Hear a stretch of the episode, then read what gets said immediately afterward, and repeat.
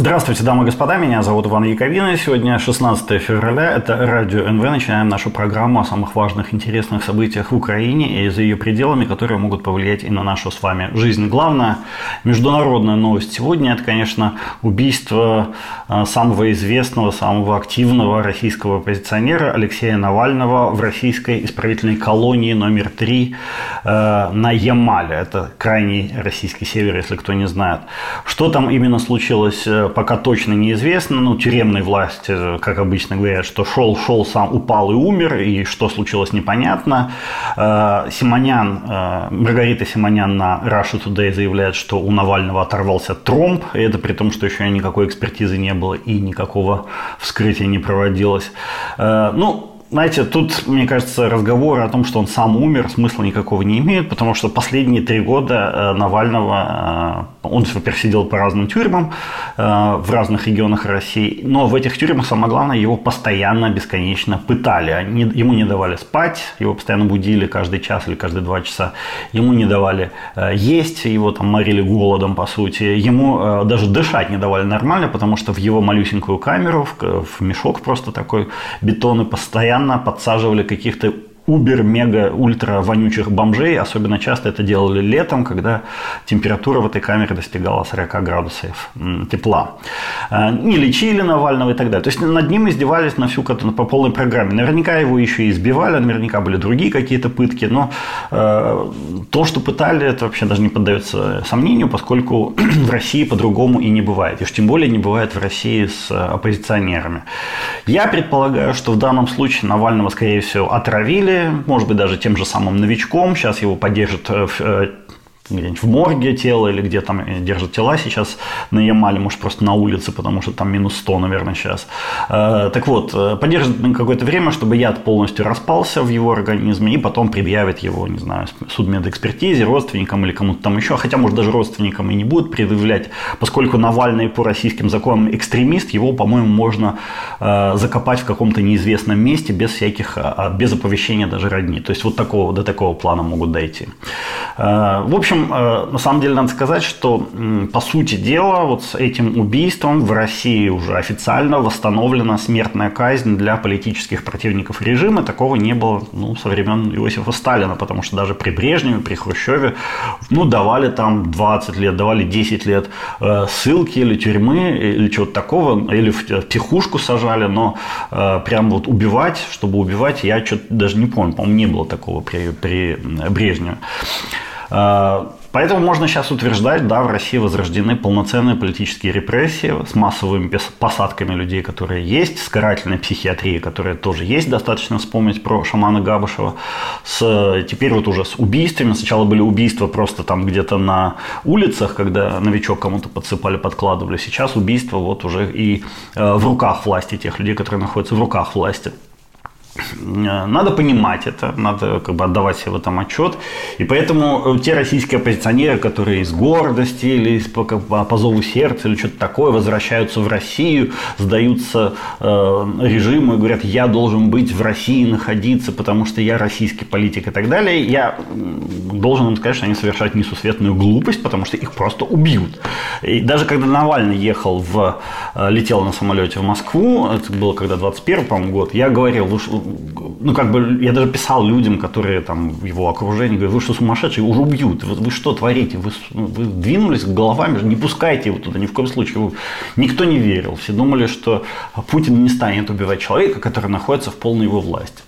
Э, Навальный тоже это, в это, очевидно, не верил, но теперь уже, мне кажется, сомнений никаких в этом нет. Это уже, мне кажется, абсолютно очевидно, что это было глупое решение. И следующее на, э, в списке на убийство Владимир Карамурза-младший есть такой российский публицист, э, оппозиционер, человек, который очень много сделал для введения американских санкций против России. Ему дали тоже там 20 с лишним лет тюрьмы, его постоянно, как и Навального, держат в вот этих специальных камерах пыточных, я не помню, как они там называются, э, в ШИЗО, по-моему, да. И э, у него еще более слабое здоровье, чем у Навального, поэтому, я думаю, следующим будет Владимир Карамурза-младший, а после него, наверное, Илья Яшин или кто-то еще. Ну, в общем, список э, врагов России пополняется бесконечно. Знаете, так они уже там до Филиппа Киркорова дошли в качестве врага. Я, конечно, не сравниваю Киркорова и Навального, но я говорю о том, что список врагов бесконечный, в него все новые и новые люди включаются, поэтому убийства политические в России поставлены на поток сейчас будут. Они будут идти постоянно. Надо это понимать. Ни в коем случае, я вот обращаюсь, конечно, тут, ну, хотя, конечно, кто меня слушает, но все равно к западным лидерам, к западным странам, к западным государствам, политикам, дипломатам и так далее. Ни в коем случае нельзя вести переговоры с этим режимом. Посмотрите, это же отпетый убийца. Нельзя доверять, нельзя подставляться, нельзя никоим образом надеяться на то, что там будет хоть какой-то проблеск чего-то человеческого. Не будет. Там вот если можно убить, будут убивать, ну, а если можно пытать перед этим, то еще и пытать будут обязательно. То есть это самый отвратительный, самый мерзотный режим, какой может быть, только быть. Мне кажется, даже при Гитлере таких дел не было. Я не оправдываю Гитлера, естественно, я просто говорю, что Путин, э, хотя Путин-то как раз Гитлера оправдывает. Помните его недавнее выступление, его беседа с, Какером, с Такером Карлсоном, во время которой он сказал, что Гитлеру, у Гитлера не было выхода, кроме как напасть на Польшу. Так вот, э, Путин, по-моему, своего, так сказать, духовного учителя уже переплюнул в этих всех вопросах. То есть он реально уже хуже Гитлера стал. Э, поэтому Сейчас, конечно, очень важно будет э, посмотреть на реакцию Запада, причем на реакцию не только вербальную, что они там скажут, а как они на деле отреагируют. Потому что на, э, вербально они там все, конечно, ужасно шокированы, возмущены и так далее. Сейчас европейская, Европа сейчас вся в основном э, реагирует на происходящее, потому что в Америке сейчас пока утро еще ранее. Но в Европе, вот когда я записываю этот ролик, в Европе, конечно, все шокированы, все возлагают ответственность на Владимира Путина, говорят, что это Владимир Путин. Владимир Зеленский, кстати, украинский президент, который который находится сейчас визитом в Мюнхене, по-моему, на а, глобальной конференции по безопасности, он сказал, что да, совершенно очевидно, что э, Навального убил э, Путин. Тут вообще вопросов в этом нет. Из Америки реакции пока немного, как я сказал, там пока народ еще просыпается. Но, э, знаете, в общем, можно не сомневаться, что американцы тоже придут в некоторый шок, потому что у них так не принято. И я очень-очень хочу одного. Я хочу, чтобы этот шок, который будет абсолютно неминуемым, чтобы он трансформировался во что-то реальное, во что-то осязаемое. Не просто, чтобы это было очередное сотрясание воздуха, и люди говорили, боже, какой кошмар, как это ужасно неприятно и страшно. Нет, я хочу, чтобы произошло, например, вот что-то типа полного разрыва разрыва отношений с Российской Федерацией э, со стороны стран Запада. Да? То есть вот э, дипломатические отношения должны быть прекращены. Я думаю, должны быть закрыты границы в первую очередь э, европейских стран, таких как Польша, таких как страны Балтии, таких как Финляндия, для любой торговли с Российской Федерацией. То есть никакие товары не должны пересекать вот эту таможенную границу между там, Польшей, странами Балтии, Финляндией. Потому что все равно поток товаров, в том числе товаров, необходимых для строительства российского военных всяких штук, э, он не прекращается, он идет. А в обратном направлении идет сырье и всякая другая фигня, которая пользуется спросом на Западе. То есть я хочу, чтобы вот это, э, этот случай, это убийство, оно не прошло, э, не прошло незамеченным, чтобы у него были последствия. Кроме того, я очень надеюсь на то, что в результате этого убийства, а также в результате, конечно, продолжающейся военной агрессии против Украины, э, страны Запада полностью откажутся признавать результаты президентских так называемых выборов в России, которые пройдут 17 марта текущего года. То есть э, они должны сказать, на мой взгляд, страны Запада, по крайней мере, лучше, конечно, весь мир, но, понятно, на весь мир мы э, надеяться сейчас не можем, хотя бы на страны Запада можем надеяться, сказать, что э, они могут объявить, что, знаете, поскольку выборы прошли без политических оппонентов режима, это первое, с огромными нарушениями, нарушения будут 100%, с нарушениями, ну и самое главное, выборы выборы президента России прошли на украинской оккупированной территории, то в связи со всем этим мы не признаем Владимира Путина президентом России, мы не признаем никакие решения российской государственной власти, мы не признаем ее легитимной. Соответственно, э, мы принимаем решение о и дальше вот прям сразу есть продолжение этой истории. Мы принимаем решение о передаче Украине Э, золотовалютных резервов Российской Федерации, которые хранятся на Западе, там речь идет о 200 с лишним миллиардах долларов, по некоторым данным аж до 300 миллиардов долларов. Так вот, мы передаем эти золотовалютные резервы в распоряжение Украины до тех пор, или залоговые какие-нибудь там, выпускаем облигации под залог этих э, ЗРВ, э, до тех пор, пока в России не появится легальная, законно избранная, э, легитимная власть. Потому что сейчас в России, и если Россия попытается подать в суд на это решение, скажет, вот мы типа не согласны, отдавайте нам наши денежки, э, страны Запада могут на абсолютно законных основаниях спросить, а вы извините, кто такие? Вы не представляете Российскую Федерацию, вы не являетесь властью Российской Федерации. Вот будет законно избранное правительство РФ, вот тогда оно и сможет подавать в суд. А сейчас вы частные граждане. Участ... Как у частных граждан мы у вас ничего не воровали, мы у вас ничего не отнимали, мы никак к вашим деньгам не прикасались, хотя, может, и стоило бы. Поэтому вы, друзья, становитесь законно избранными властями, и уже тогда мы будем принимать от вас всякие иски и так далее и тому подобное. То есть, вот мне кажется, вот такая, такой алгоритм действий сейчас был бы вполне разумный, оправданный и нормальный для всего того, что сейчас происходит. Э, кроме того, я думаю, конечно, э, сейчас абсолютно очевидно, что и после этого, и после этого убийства, и после всего того, что происходит в других, э, в других областях, скажем так, российских отношений с действительностью, необходимо, абсолютно необходимо срочно нарастить поставки оружия в Украину с тем, чтобы укрепить обороноспособность э, Украины. Э, тут еще какой момент интересный, мне кажется, вырисовывается. Владимир Путин пошел вот этим убийством на обострение прямо в день открытия Мюнхенской конференции. Естественно, это не случайно. Он дает таким образом понять, то есть этим убийством он дает понять, что я вас не боюсь, мне плевать на вас. Сейчас мой человек выиграет выборы в Америке и вообще раздавлю вас как тараканов. Поэтому вот вам э, ваш люби, ваша любимая игрушка, ваш любимый Навальный, вот, вот его труп, знаете, вот э, кидает им э, значит, этот труп в лицо.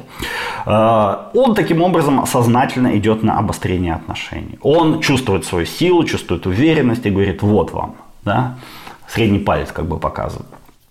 Тут надо сказать, многие люди говорят, да ладно, не может быть, что Путин там типа сам э, убил Навального, дал приказ. Знаете, э, Навальный такой человек, и вообще есть в России ряд людей, которые, судьба которых полностью определяется решениями Владимира Путина. Без э, не просто знания не Владимира Путина, а без прямого приказа с его стороны с Навальным не происходило ничего. То есть вот все, что и отравление новичком, и э, отправка в тюрьму, и пытки в этих тюрьмах, и вот нынешнее убийство, это все исключительно делалось э, по приказу Владимира Путина и никак иначе, потому что это человек, который, э, к которому у Путина есть своя заинтересованность. Мюнхенская конференция по безопасности, о которой я сказал, собственно, она там, традиционно эта конференция занимается выработкой ключевых решений, то есть люди, находящиеся там, занимаются выработкой ключевых решений в области безопасности для всей нашей планеты.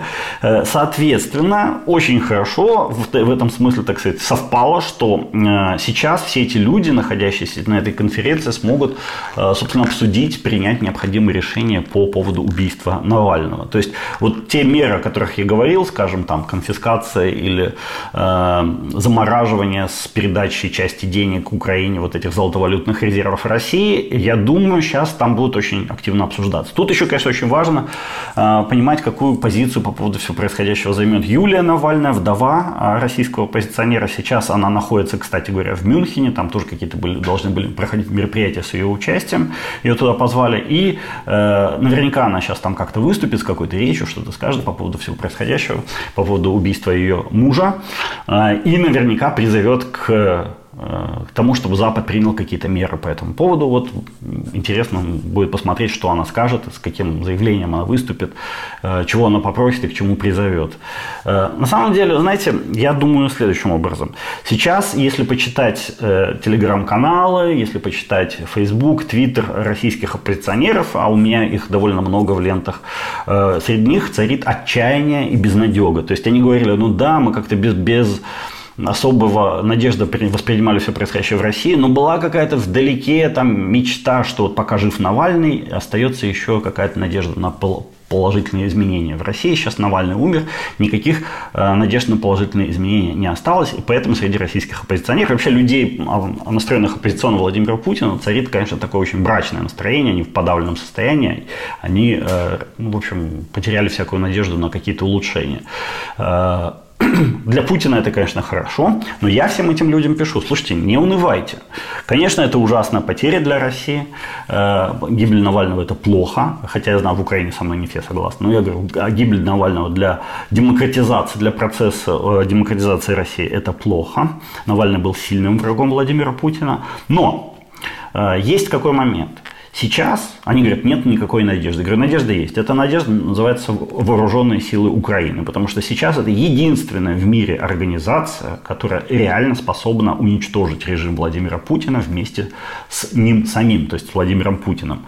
А, поэтому я всем пишу просто комментарии, говорю, не унывайте, не, не опускайте руки, берите, работайте, зарабатывайте много денег и жертвуйте эти деньги на нужды вооруженных сил Украины, потому что сейчас вооруженные силы Украины выполняют выполняют работу по э, уничтожению режима Путина, то есть ту работу, с которой вы в свое время не справились. Сейчас главный, главным российским оппозиционером э, является генерал Сырский, который, задача которого, в общем, если так сказать, совсем уж издалека смотреть, задача Сырского – это уничтожение Навального.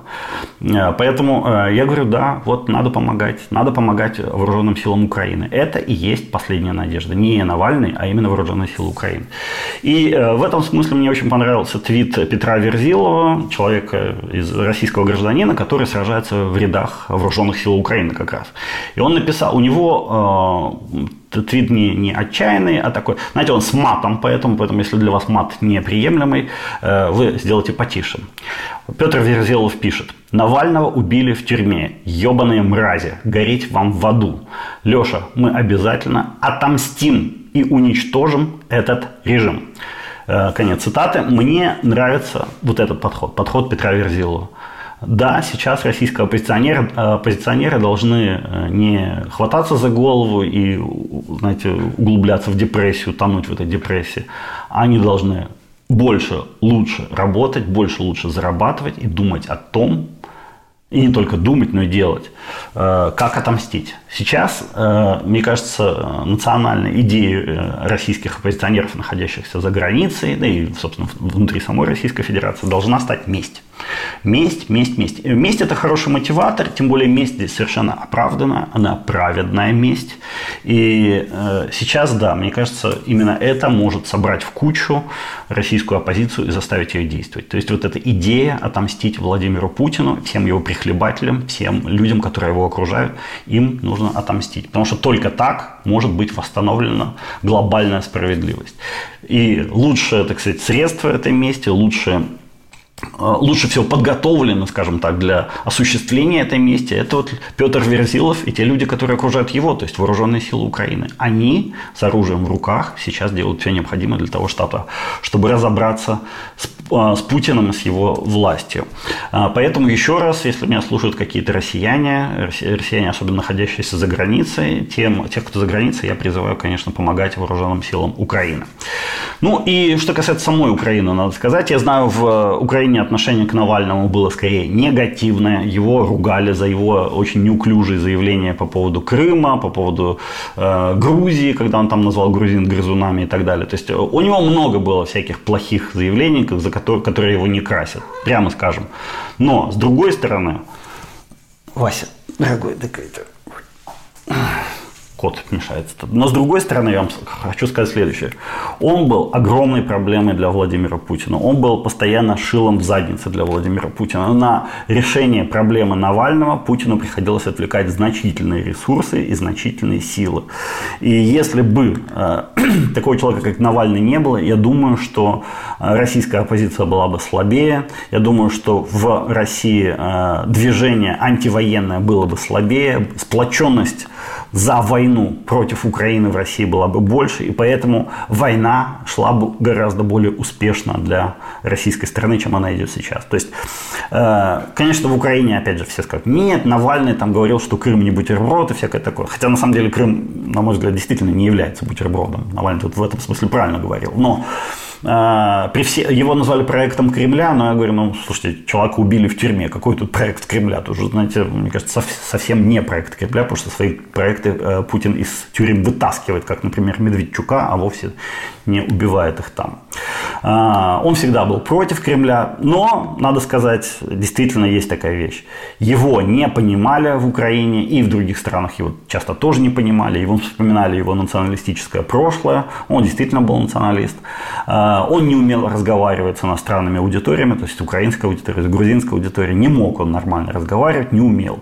Хотя на самом деле, я вам честно скажу, я думаю, что если бы была возможность у него беседовать по-нормальному и с украинцами, и с э, теми же грузинами, извиниться, хотя он, по-моему, извини, приносил извинения за грузинов, э, то э, было бы, были бы отношения гораздо лучше и было бы сотрудничество. Вот я всегда очень жалел, что нет сотрудничества между Украиной и Навальным, его командой против Владимира Путина. Я, я об этом молчал, я как бы не думал, что там как бы надо давать советы кому-то в этом смысле.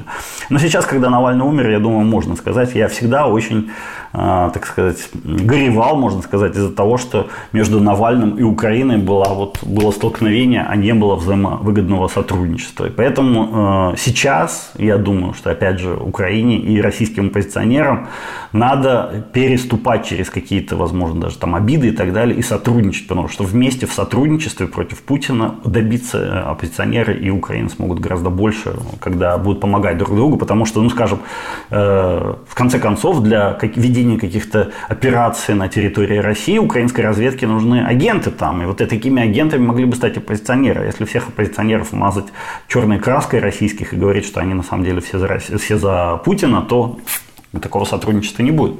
То есть, мне кажется, вот эта, эта история должна стать э, своего рода уроком. И какое-то сотрудничество все-таки надо налаживать, оно будет полезным, оно не будет вредным. Но э, в любом случае, что я хочу сказать, очень, на мой взгляд, очень жалко, что Навальный погиб.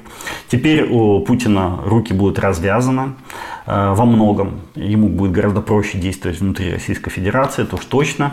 Э, окончательно можно сказать об уничтожении российской оппозиции внутри России. Все, никого нет. Ну и теперь самое главное, все-таки я надеюсь, что какие-то последствия будут у э, этого убийства. То есть Запад, ну не может Запад просто взять и никак не отреагировать на это. Должны быть либо какие-то санкции, либо какие-то э, отъемы золотовалютных резервов, либо что-то еще. Вот э, ни в коем случае нельзя Путину э, оставить безнаказанным. Нельзя сказать, что вот можно убивать кого хочешь в любых условиях э, внутри России, и тебе ничего за это не будет, из оппозиционеров я имею в виду. Э, потому что э, если это оставить безнаказанным, ну тогда, знаете, судьба всех остальных оппозиционеров, сидящих в российских тюрьмах, уже как бы заранее решена, они все будут убиты. В общем, я надеюсь, что Запад как-то отреагирует. Вот на этой конференции по безопасности в Мюнхене, скорее всего, и будет какое-то решение принято. Э, в следующей части я расскажу о ситуации, о том вообще, о чем изначально собирался рассказывать, о ситуации в Авдеевке, о том, к чему все это может привести. Э, сейчас у нас небольшая пауза на новости рекламы. Продолжаем разговор. Иван Яковина, Радио НВ. В первой части я рассказывал о убийстве Алексея Навального, главного российского оппозиционера в тюрьме. Убийство это было осуществлено по приказу Владимира Путина, потому что без приказа Владимира Путина никакие такие истории э, происходить не могут.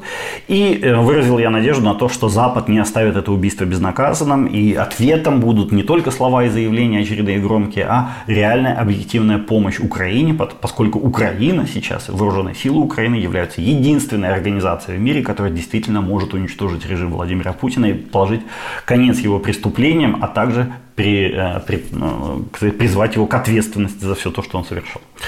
А, и что касается войны, что касается действий вооруженных сил Украины, сейчас главные новости, конечно, приходят с Авдеевского направления, где российские войска с октября прошлого года без остановки штурмуют этот пригород Донецка, не считаясь там ни с какими потерями. За 4 месяца, когда, который идет уже этот штурм, э, там полегло несколько десятков тысяч российских военнослужащих, это не считая пленных, раненых, покалеченных.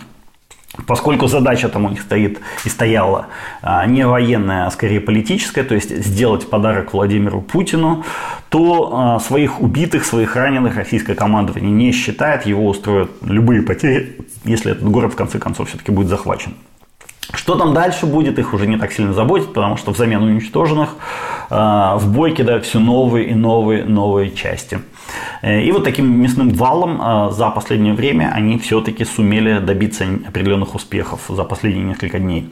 Насколько я понимаю, главную роль в этом сыграл туман, очень плотный туман, который там в один из дней опустился на Авдеевку. Он позволил подойти поближе россиянам к украинским позициям, ворваться в них и начать там уже, так сказать, один на один сражение.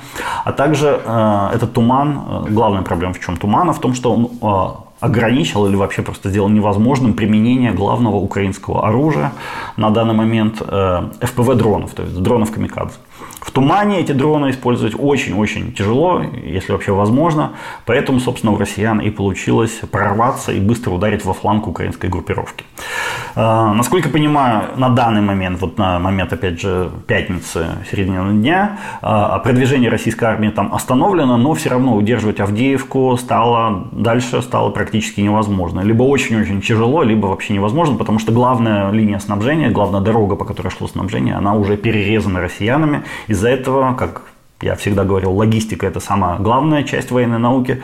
Из-за того, что логистика стала невозможной, удерживать Авдеевку дальше будет очень тяжело. Поэтому, возможно, я не исключаю такого варианта, что украинские войска оттуда будут выведены либо полностью, либо частично. По крайней мере, вчера вот газета «Вашингтон-Пост» со ссылкой на свои источники написала, что вывод украинских войск из Авдеевки уже начался. Ну, в принципе, я думаю, это с точки зрения украинского командования разумно, поскольку сохранение армии всегда, всегда, всегда важнее, чем сохранение контроля над каким-то населенным пунктом.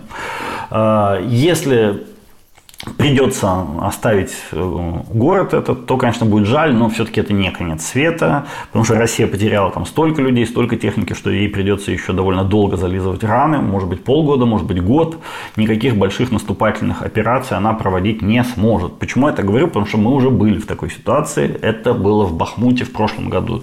Да, после многочисленных мясных штурмов э, россияне сумели захватить этот город, э, но продвинуться дальше него они не смогли, и во время штурма, самое важное, была фактически уничтожена частная военная компания Вагнера, Э, как самостоятельная боевая единица. Это ЧВК, если кто не помнит, э, самими россиянами была объявлена э, самым боеспособным, самым лучшим своим, по своим возможностям отдельным российским военным корпусом. То есть целый российский военный корпус, самый лучший, самый боеспособный, был перемолот в сражении за Бахмут.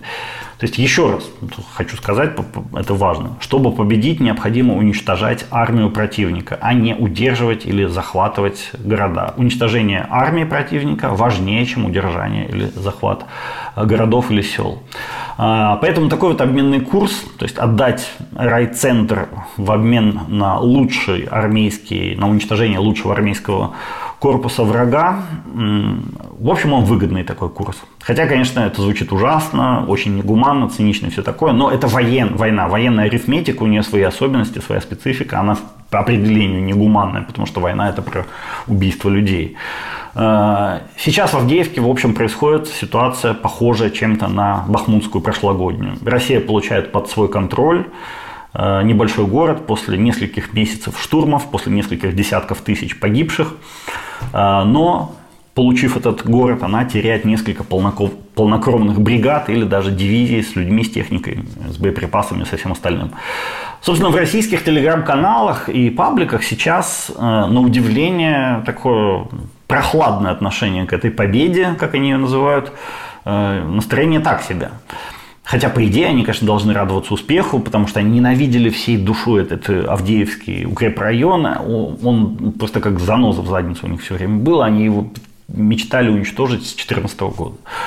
Ну, по идее, ну, как бы я думал, вот сейчас там будет все залито радостью, счастьем и улыбками, ничего подобного, наоборот. Вот, например, есть такой э, Мурс, Александр, по-моему, Морозов, российский, так сказать, военный обозреватель, слэш солдат, пишет, Взятая к выборам Авдеевка, штурм которой, как и штурм Маринки, это одно большое уголовное дело, может нам очень дорого обойтись. В особенности из-за безумия с отложенной до после выборов второй волной мобилизации. Э, он имеет в виду, что, как бы переводя его, так сказать, э, зопов язык на язык человеческий, он э, переживает из-за того, что слишком высокие потери у российской армии там.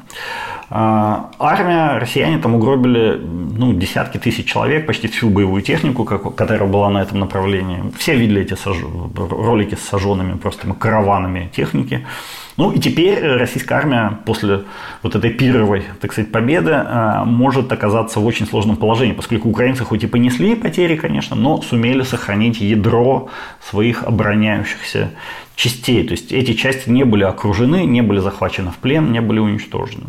Э, более того, эти части и вот эти ядра, они получили и боевой опыт, умения, э, а сейчас конечно, отходит на новые рубежи, но с боями, и, в общем, это не бегство, это не катастрофически, это не прорыв фронта, это не, не кошмар.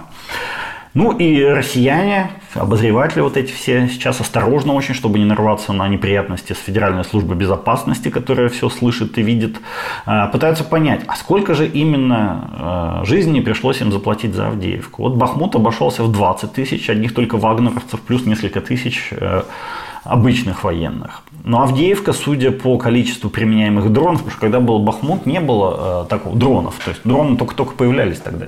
Сейчас их применяют гораздо более активно, гораздо в больших масштабах, и эти дроны собирают гораздо более обширную жатву со стороны россиян. То есть э, количество убитых россиян и взорванной техники намного выше, чем в Бахмуте. соответственно, если в Бахмуте было 20 тысяч, здесь может быть там и 40. Я не знаю, конечно, сложно э, так считать, но э, количество, если просто посмотреть на видеоролики с количеством убитых, оно, конечно, впечатляет.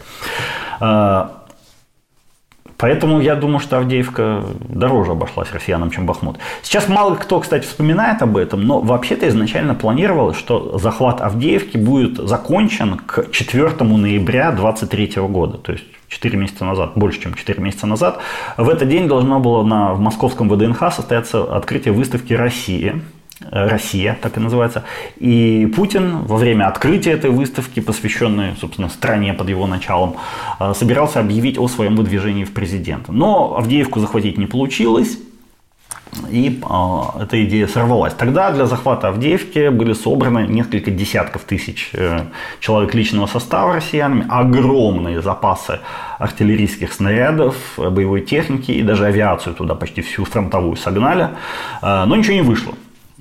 Э, все это добро, все эти, все эти э, боеприпасы, техника и люди, все это было сожжено в первые э, недели две, наверное, наступления, после чего россияне перешли к обычной для себя уже, в общем, тактике постоянных мясных штурмов, изматывающих украинскую оборону. И вот эти мясные штурмы, собственно, три месяца э, с понятно каким результатом шли.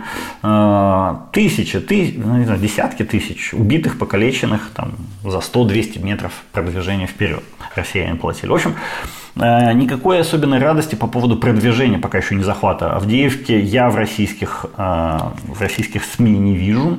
Даже, знаете, самые отбитые, отпетые пропагандисты сейчас что-то не очень весело. Э, плюс надо сказать, что город-то пока еще не захвачен, бои в нем продолжаются из-за него, то есть и вокруг него. Но все равно надо признать, что даже ценой вот этого жесточайшего самогеноцида российская армия наступает, захватывая украинскую территорию. Это очень плохо. Но самое обидное, этого можно было избежать. Э, я, опять же, я не военный специалист, но я вижу две самые большие проблемы, с которыми столкнулась украинская армия в ходе обороны Авдеевки. Первая сугубо техническая. Это сложности с использованием э, беспилотников в туман, э, в туман вообще и в плохую погоду в частности. Дроны, как я уже неоднократно говорил, стали основным хребтом, можно сказать, украинской армии. Когда их невозможно использовать, возможности армии резко сокращаются. Поэтому э, сейчас э, очень много э, ведется разговоров о том, как сделать, как сделать, решить эту проблему. И в первую очередь, конечно, речь идет о том, чтобы сделать FPV-дроны, то есть дроны камикадзе, все погодными. Э, для этого, я думаю, ну, специалисты об этом говорят, необходимо устанавливать на FPV дроны, тепловизионные камеры. Эти камеры дорогие, они нужны в больших количествах. Нужны также системы искусственного интеллекта, которые э, позволят этим дронам ориентироваться без помощи человека э, в пространстве. Э, ну и так далее. Насколько мне известно, сейчас идет довольно активная работа по обоим этим направлениям, и я уверен, что в результате проблема все-таки будет решена. Но проблема у вооруженных сил Украины в Авдеевке у проблем. Э, есть еще и другая причина – нехватка оружия. И главное – боеприпасов. В основном артиллерийских снарядов, поставки которых э, замедлились или даже остановились по каким-то позициям из-за неспособности американского конгресса принять закон о выделении 60 миллиардов долларов военной и финансовой помощи Украине. Эта тема стала абсолютно ключевой, она просто решающая во многих смыслах. Без, понимаете, если бы американцы вовремя эту помощь выдали в конце прошлого года, то, э, я думаю, Авдеевку россияне не смогли бы взять. Не получилось бы у них. Потому что любое российское наступление, если не было даже дронов, оно останавливалось двумя-тремя кассетными боеприпасами. Прилетает два кассетных боеприпаса, все, мясной штурм заканчивается. Не, ну, не могут они наступать э, при активном противодействии э, артиллерии, вооруженной кассетниками. А когда закончились эти кассетники, ну тогда россияне пошли вперед под прикрытием тумана. Собственно, вот и все. Тут нет никаких особенных каких-то секретов или э, какой-то невероятно гениального замысла российского командования. Просто им повезло в этом смысле. И мне тема возобновления американской помощи Украине кажется ключевой просто, во многих смыслах решающий даже для будущего не только Украины или Америки, для будущего всего мира. А, смотрите, в чем штука. На пути принятия закона о выделении денег Украине просто стеной встала значительная часть республиканской партии, во главе которой находится Дональд Трамп. На мой взгляд, это абсолютно уникальное, поразительное явление в современной американской истории. Потому что, если вы посмотрите на любые выборы в любой период времени, что интересует американского избирателя – какие-то, ну, обычно повышение, сокращение налогов, развитие экономики, борьба с преступностью, важная тема, борьба с нелегальной миграцией, вопросы торговли с Китаем, с Европой, с э, арабским миром, э, строительство инфраструктуры, то есть новые порты, мосты, дороги и так далее. Система здравоохранения, которую в Америке постоянно пытаются реформировать, но она все время начинает жрать все больше и больше денег. То есть она очень дорогая, хотя она, конечно, там медицина в Америке хорошая, но она ультра дорогая. Система социального обеспечения тоже ее хотят то увеличить, то уменьшить. Ну, в общем, есть о чем в общем, поговорить насчет кучи есть дел в самой Америке. Полно всего проблем. Но и Соответственно, а, в конце концов, однополые браки, аборты тоже очень серьезная, традиционная, важная для американцев тема. Копья там ломаются постоянно на эти две темы. Ну и оппозиционная партия всегда, идя на выборы, предлагает людям какое-то решение по всем этим вопросам, убеждает своих сограждан, что вот сейчас мы к власти придем, и э, у вас все наладится и в области экономики, и в миграции, с преступностью, с абортами, со всем-всем-всем. Но в, э, в нынешней ситуации республиканскую партию, которая находится как бы в оппозиции, не интересует вообще ничего, Никакие американские, никакие международные проблемы, у них нет никакой собственной повестки дня или планов чего-либо сделать в Америке, кроме одного плана. Они хотят любой ценой сорвать финансирование э, помощи, американской помощи Украине. То есть вот их не интересуют ни аборты, ни, блин, не знаю, там, э, преступность, ни налоги, ни экономика, ничего им не интересно. Их интересно только одно – сломать потопить законопроект о выделении денег Украине. Это удивительно. Я такого никогда, даже ничего подобного никогда в жизни не видел. Э, Трамп и большая часть республиканской партии плевать просто хотели на традиционную повестку, их вот только одно заботит. И не дают, знаете, выделить деньги Украине под любым предлогом. Вот, знаете, сначала даже пытались прикрываться, говорили, нам нужен закон по борьбе с нелегальной иммиграцией, у нас там на, на границе большие проблемы. Окей, хорошо. И сказали, вот когда мы примем такой закон, тогда и денег Украине дадим. Э, почему миграция? Ну, выбрана была республиканцами, потому что считалось, что невозможно найти компромисса по этому вопросу. Позиции республиканцев и демократов были там, абсолютно диаметрально противоположные и не могли никогда они договориться. Но демократы сказали, ладно, мы идем на компромисс, давайте напишем законопроект, который вам нравится. И практически все предложения американ... э, республиканцев по иммиграции они в этом законопроекте приняли. Законопроект получился жесткий, просто беспрецедентно жесткий. Все пожелания республиканцев в нем были учтены, и авторы этого законопроекта от республиканской партии, что писали его не демократы, его писали демократы и республиканцы вместе. И вот авторы от республиканской партии, очень консервативные мужики, там, сенаторы, они были очень довольны своей работой, они считали, что вот мы согнули в бараний рог этих демократов, теперь вот смотрите, какой замечательный законопроект мы придумали. Победой своей еще профсоюз американских пограничников и таможенников выступил, просто а, обливался слезами радости, когда прочитал этот законопроект. Говорит, прекрасный, феноменальный. Давайте, давайте скорее принимайте, нам он очень поможет работать. Идеальный законопроект. И когда стало ясно, что вот он, законопроект есть, всем он нравится, он прекрасный и хороший, и вот он компромисс достигнут, Трамп вышел, сказал, не-не-не, этот законопроект мне не нравится, не годится он. Почему не годится, им спрашивают? А потому что не хочу и все. Вот. И, соответственно, республиканская партия, часть про-трамповской республиканской партии проголосовала против этого законопроекта. Окей, тогда сказали демократы, давайте попробуем принять помощь Украине без привязки к иммиграции. И даже сенаторы проголосовали за. Почему? Потому что в этом же законопроекте была помощь Израилю. А помощь Израилю, как бы э, Израилю, особенно во время войны, сейчас вы знаете, Израиль воюет, э, считается в Америке, ну, в общем, такой типа священной коровой, что нельзя отказывать Израилю в помощи, когда он в ней нуждается, причем нуждается сильно. И Сенат проголосовал за э, этот законопроект, но потом после Сената этот законопроект поступает в Конгресс, то есть в Нижнюю палату Конгресса, в палату представителей, и там спикер этой палаты, трампист э, Майк Джонсон говорит, а я против, а я не хочу, мне не нравится законопроект. Он говорит, без решения иммиграционных проблем мы голосовать за этот законопроект. Я его не буду выставлять на голосование, этот законопроект. Ему говорят, слушай, ты же сам только что отказался э, миграционный законопроект рассматривать. Он такой, ну да, отказался. Э, не, а не хочу, вот просто не хочу и все. Ни того не хочу делать, ни сего не хочу делать. Отстаньте от меня. Никакой логики в этом даже нет. Они уже просто в конце говорят, просто не хотим и все. Э, о масштабе ненависти Трампа и его людей к Украине говорит еще один факт. Они готовы сорвать военную помощь Израилю, лишь бы только не помогать Украине. Потому что в этот законопроект, как я сказал, там включена и военная помощь Израилю тоже. Это единый один документ. Там э, Израилю, Украине и Тайваню еще помогает э, Америка. Э, но на словах республиканцы, они, конечно, полностью за Израиль, но на деле э, они не готовы даже Израилю помочь, если одновременно будет оказана помощь и Украине тоже. Это, конечно, поразительно, потому что израильское лобби, которое считается в Америке очень влиятельным, особенно в Вашингтоне влиятельным, э, даже это израильское лобби сейчас на данный момент не может переубедить и заставить проголосовать республиканцев за законопроект. Это при том, что Израиль сейчас воюет и очень нуждается в американской помощи. В общем, Э, глядя на все это, я уже не сомневаюсь. Трамп и его люди просто так ненавидят Украину. Точнее, не просто так ненавидят Украину, а по э, причине. Э, поскольку доверенное лицо Трампа, журналист или скорее обозреватель, его правильно сказать, Такер Карлсон только что был в Москве, он там встречался с Путиным, то, в общем, понятно, что причина вот этой ненависти к Украине – это э, договоренность между Путиным и Трампом. Трамп любой ценой, любым способом срывает э, сейчас выделение денег Украине, а Путин за это помогает своему корешу американскому снова стать президентом там. А, как может Путин э, Трампу помочь? Много есть способов. Ну, вот, например, там за одну минуту придумал, если э, Путин вместе с еще одним закадычным другом Трампа, а, Мухаммедом бен Салманом, фактическим правителем Саудовской Аравии, в сентябре или в октябре резко сокращает отгрузку нефти на мировые рынки. Это повышает цену бензина в США сразу на несколько долларов за галлон.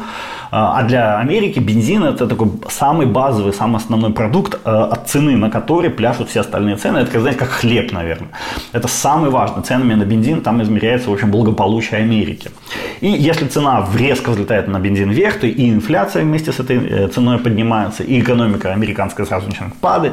Американцы в шоке, в ярости, предъявляют претензии Байдену, потому, почему ему, потому что он президент, э, и, а Байден и без того не очень популярный президент. И Трамп выходит к людям и говорит, смотрите, друзья мои, вот этот старый дурак не может договориться с саудитами и с Россией, а я могу, я за один день решу эту проблему, цены на бензин были как были, поэтому голосуйте за меня.